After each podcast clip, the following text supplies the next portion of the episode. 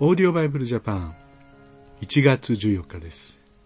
今日の聖書箇所は新共同訳聖書マタイの福音書10章1節から26節です。お聞きください。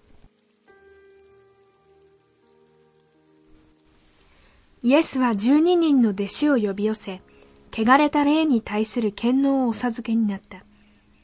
汚れた霊を追い出しあらゆる病気や患いを癒すためであった。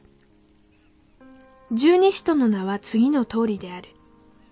まず、ペトロと呼ばれるシモンとその兄弟アンデレ、ゼベダイの子ヤコブとその兄弟ヨハネ、フィリポとバルトロマイ、トマスと徴税人のマタイ、アルファイの子ヤコブとタダイ、熱心党のシモン、それにイエスを裏切ったイスカリオテのユダである。イエスはこの十二人を派遣するにあたり、次のように命じられた。違法人の道に行ってはならない。また、サマリア人の町に入ってはならない。むしろ、イスラエルの家の失われた羊のところへ行きなさい。行って、天の国は近づいたと述べ伝えなさい。病人を癒し、死者を生き返らせ、雷病を患っている人を清くし、悪霊を追い払いなさい。ただで受けたのだから、ただで与えなさい。帯の中にも金貨も銀貨も銅貨も入れていってはならない。旅には袋も二枚の下着も、履物も杖も持って行ってはならない。働く者が食べ物を受けるのは当然である。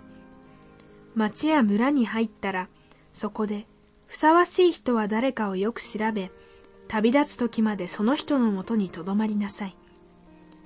その家に入ったら、平和があるようにと挨拶しなさい。家の人々がそれを受けるにふさわしければ、あなた方の願う平和は彼らに与えられる。もしふさわしくなければ、その平和はあなた方に返ってくる。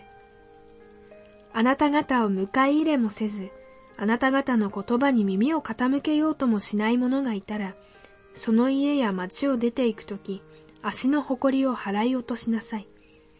はっきり言っておく。裁きの日には、この町よりもソドムやゴモラの地の方が軽い罰で済む。私はあなた方を使わす。それは、狼の群れに羊を送り込むようなものだ。だから、蛇のように賢く、鳩のように素直になりなさい。人々を警戒しなさい。あなた方は地方法院に引き渡され、街道で鞭打たれるからである。また、私のために総督や王の前に引き出されて、彼らや違法人に証しをすることになる。引き渡された時は、何をどう言おうかと心配してはならない。その時には、言うべきことは教えられる。実は、話すのはあなた方ではなく、あなた方の中で語ってくださる父の霊である。兄弟は兄弟を、父は子を死に追いやり、子は親に反抗して殺すだろう。また私の名のために、あなた方はすべての人に憎まれる。しかし最後まで耐え忍ぶ者は救われる。一つの町で迫害された時は他の町へ逃げて行きなさい。はっきり言っておく。あなた方がイスラエルの町を回り終わらないうちに人の子は来る。弟子は死に勝るものではなく、しもべは主人に勝るものではない。弟子は死のように、しもべは主人のようになればそれで十分である。家の主人がベルゼブルと言われるのなら、その家族の者はもっとひどく言われることだろう。人々を恐れてはならない。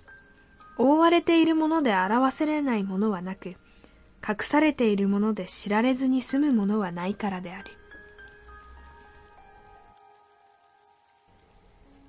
パイス・セニオールというポルトガル語の挨拶をブラジルの教会の人たちとよくします。発音あんまり良くないかもしれませんが、主の平安があるようにという意味ですね。日本の教会ってそういう挨拶ってないなというふうに思っていますが、まあ、シャロームとか、まあ、いろんな平安を願うというそういう挨拶って素晴らしいですね。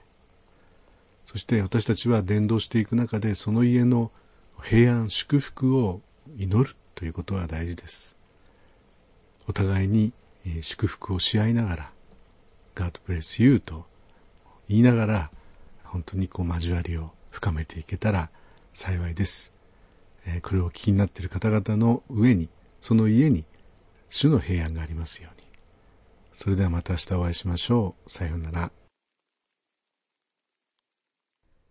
このオーディオバイブルジャパンはアメリカのデイリーオーディオバイブルの協力によりメッセージ小暮達也ディレクターティム・ジョンソンでお送りしました。